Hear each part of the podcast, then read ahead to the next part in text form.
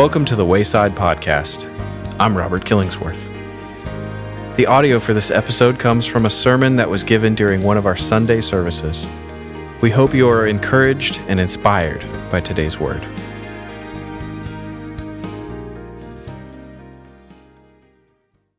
Almighty God, as we come into this holy space to worship you this day, send your Holy Spirit into our midst that as we step into the Advent season, we may more fully be drawn into the grace and the mercy and the love of your Son, our Savior, Jesus Christ, in whose name I pray. Amen. Amen. Good morning.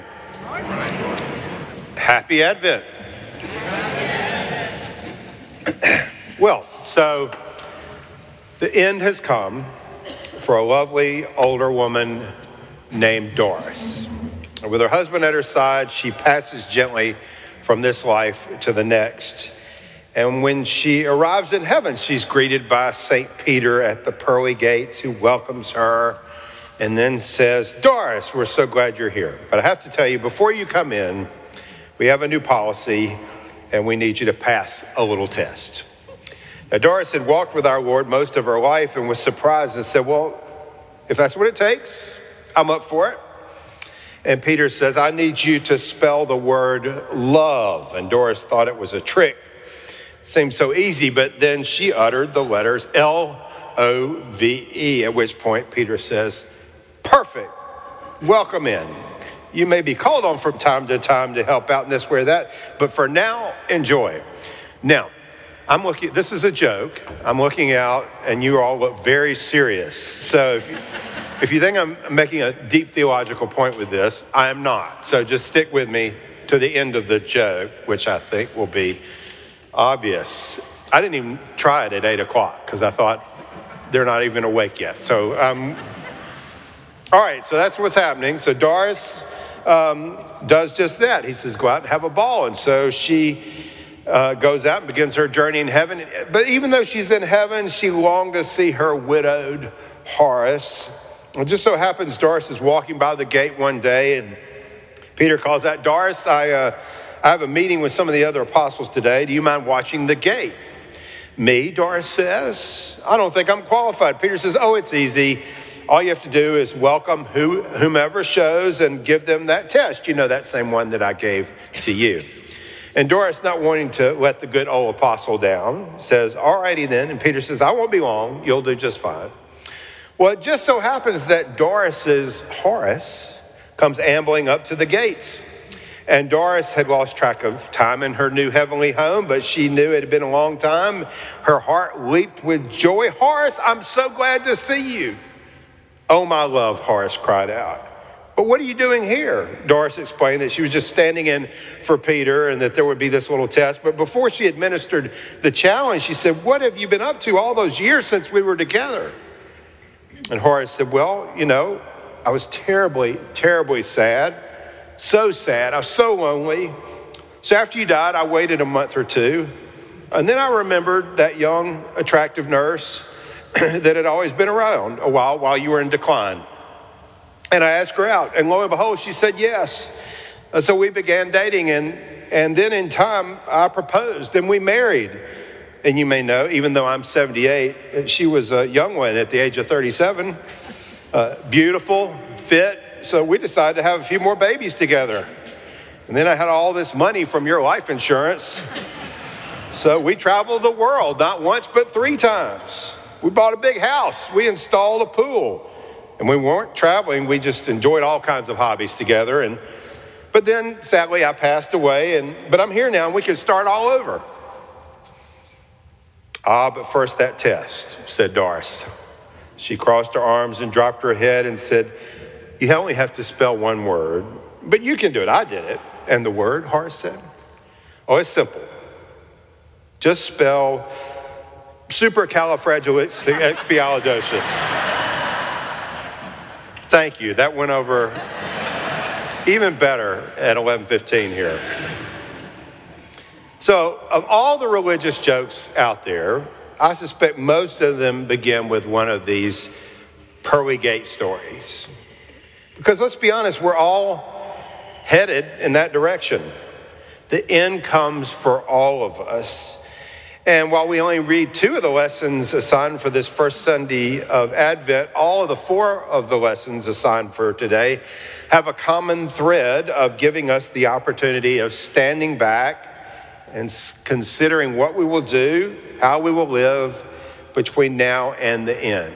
Somebody get your phone, and if that is Doris calling from heaven, let me know. I want to talk to her. All right, so we re- traditionally at St. Martin's we only read two of the lessons, but I've actually printed the other two in your bulletin on page 37. I'll refer to them. You don't have to flip back and forth, but you know, my guess is if we went around the worship space this morning, the nave this morning, and I asked you how you felt about your life's journey up to this point, that, that many of us, I think, would agree that a lot of life is really a waiting game.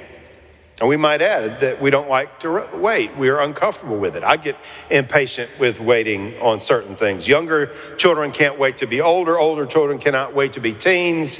Teens cannot wait to drive. High schoolers cannot wait until college. College graduates, at least we parents hope, cannot wait to be out on their own.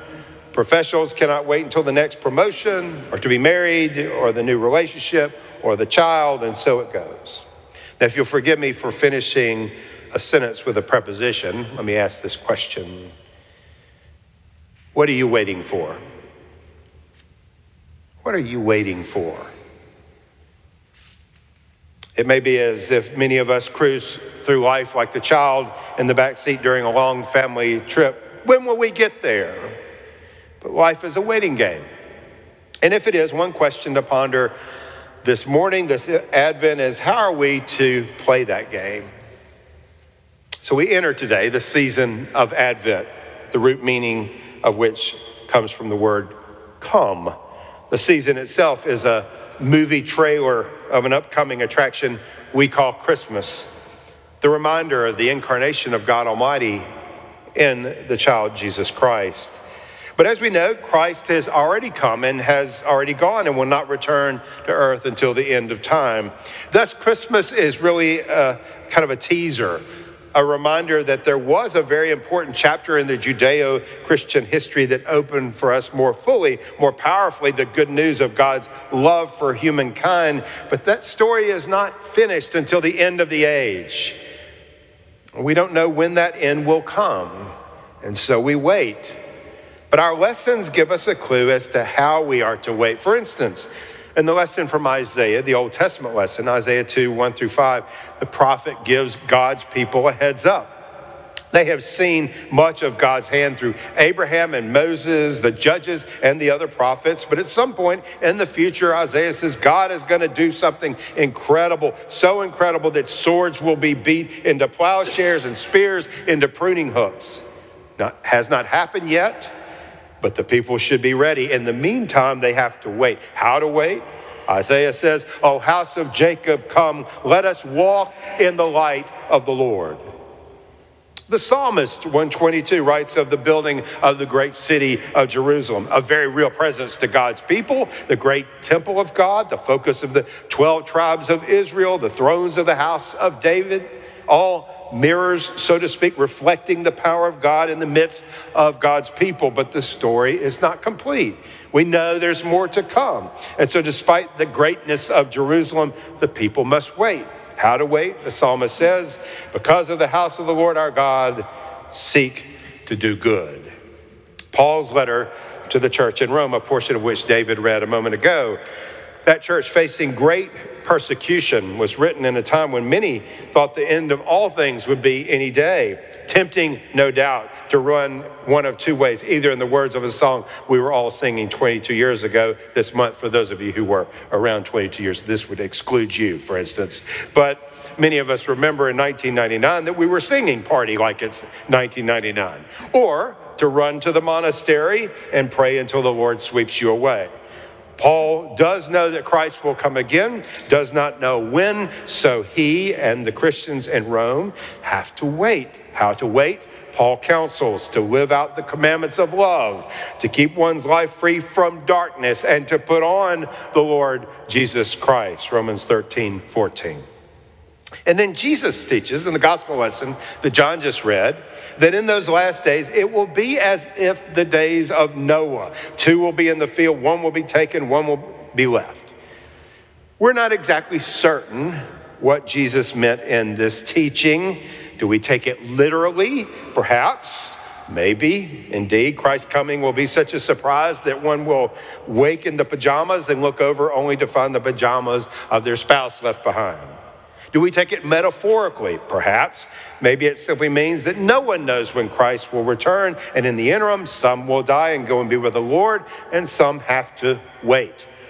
Do we take it merely as a simile? Perhaps, as Jesus says, as in those days before the flood, they were eating and drinking and marrying and giving in marriage until the day Noah entered the ark. And then they knew nothing until the flood came and swept them all away, Jesus suggests.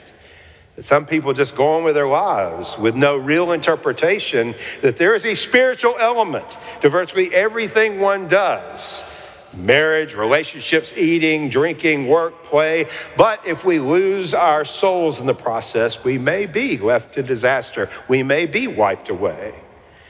Now, we're not certain exactly how this is to be interpreted, with this exception. Jesus suggests that we are all moving toward an end, whether the end of our lives or the end of time. It is a waiting game. How to wait? Jesus is clear. Be ready, for the Son of Man is coming at an unexpected hour. So, life is a waiting game, and all of our lessons call on us to be the kind of people who realize that waiting is actually a big part of living.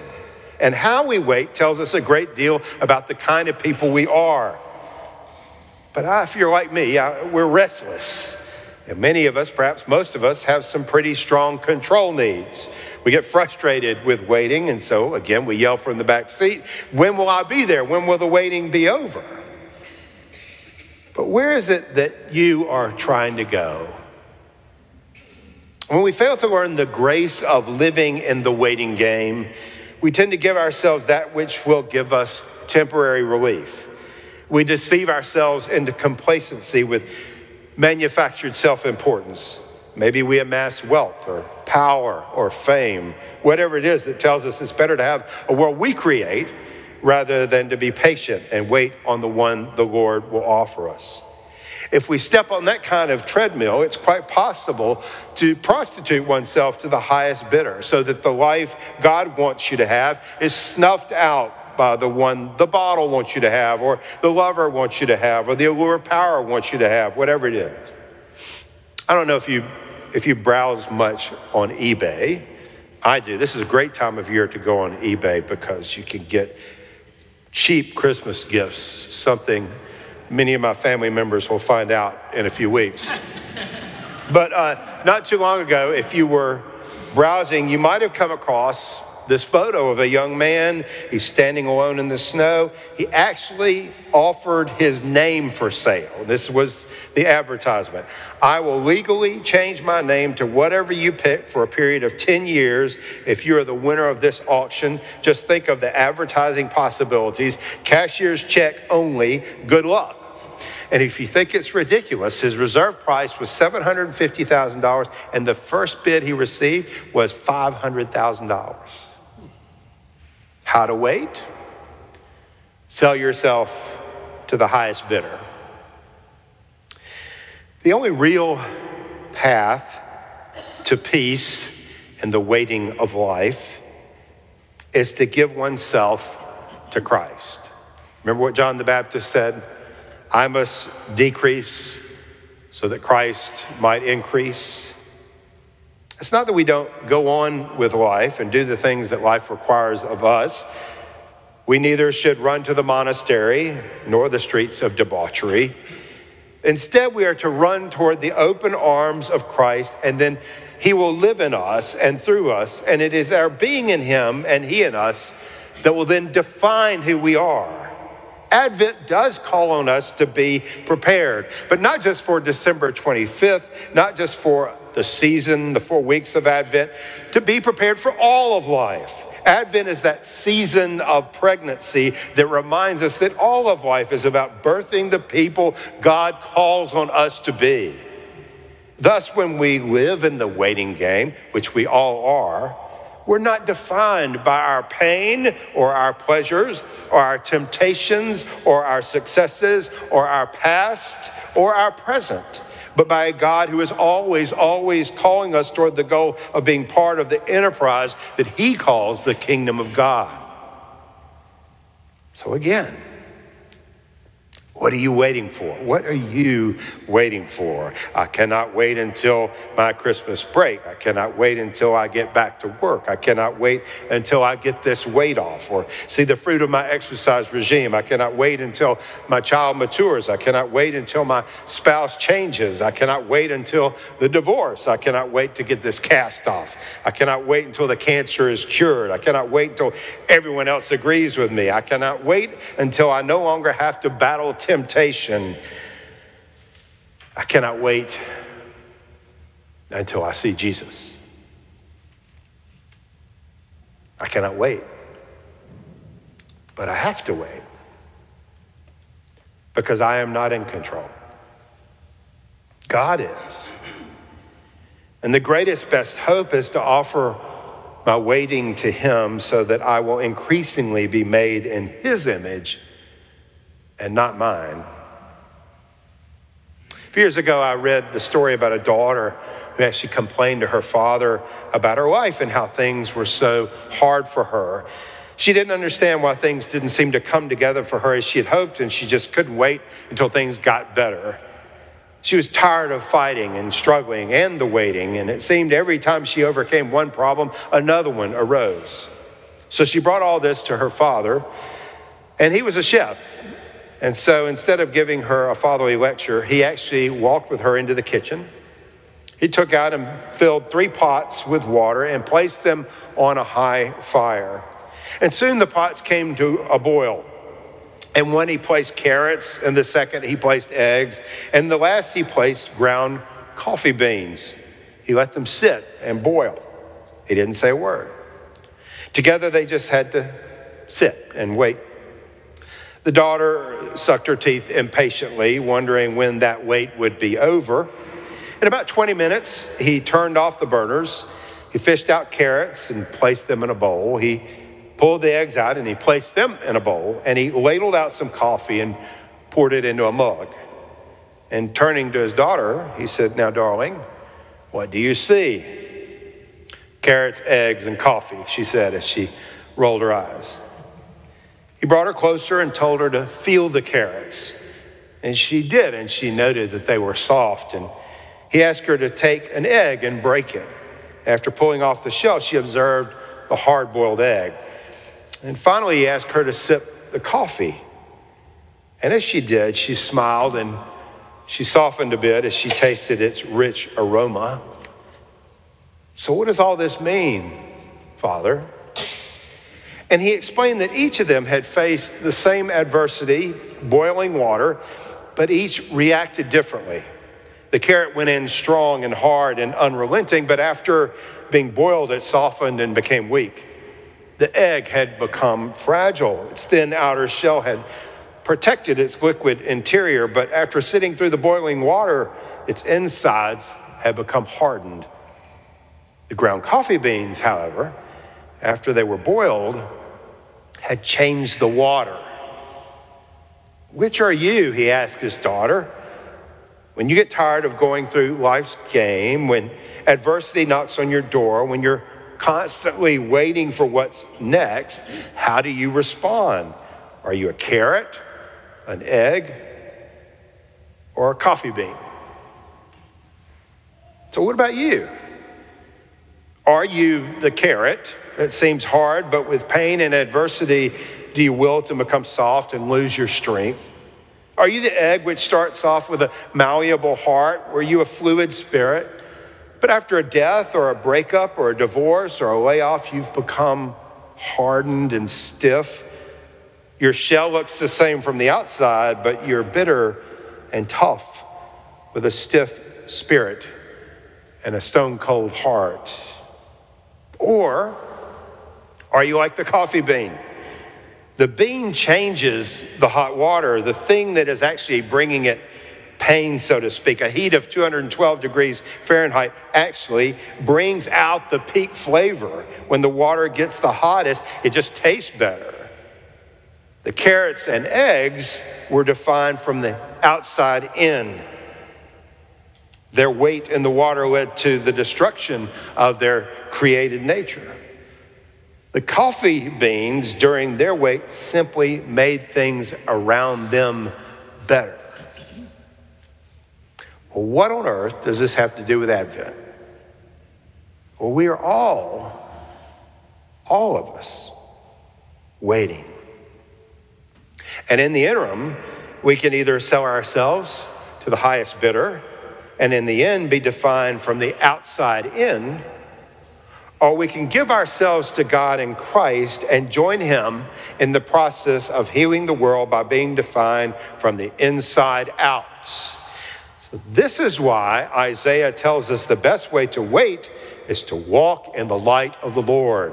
This is why the psalmist tells us the best way to wait is to seek to do good.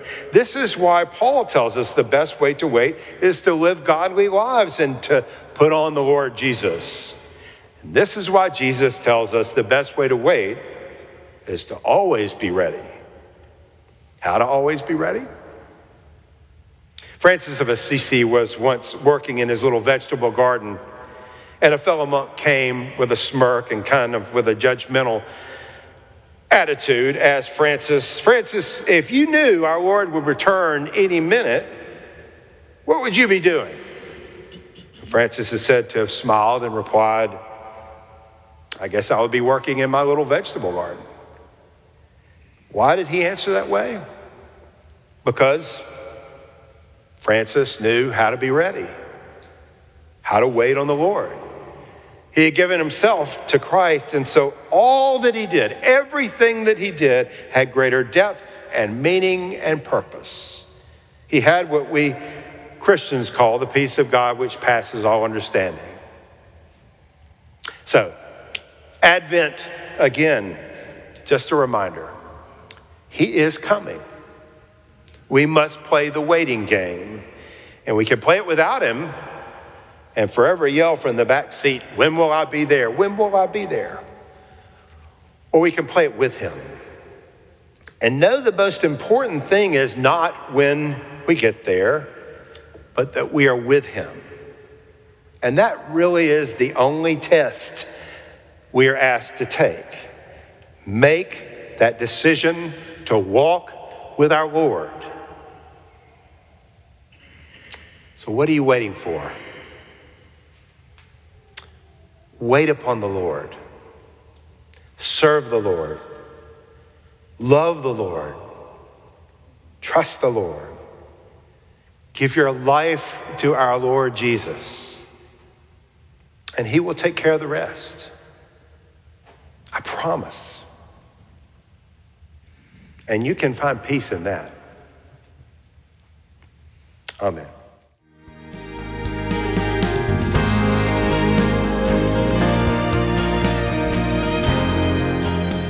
Thanks for listening. The Wayside Podcast is a ministry of St. Martin's Episcopal Church in Houston, Texas. It was created by Ryan Presley and the Reverend Wesley Arning.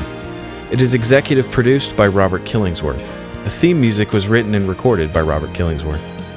If you're interested in life at St. Martin's, be sure to follow us on Facebook, Instagram, and YouTube at St. Martin's Episcopal Church.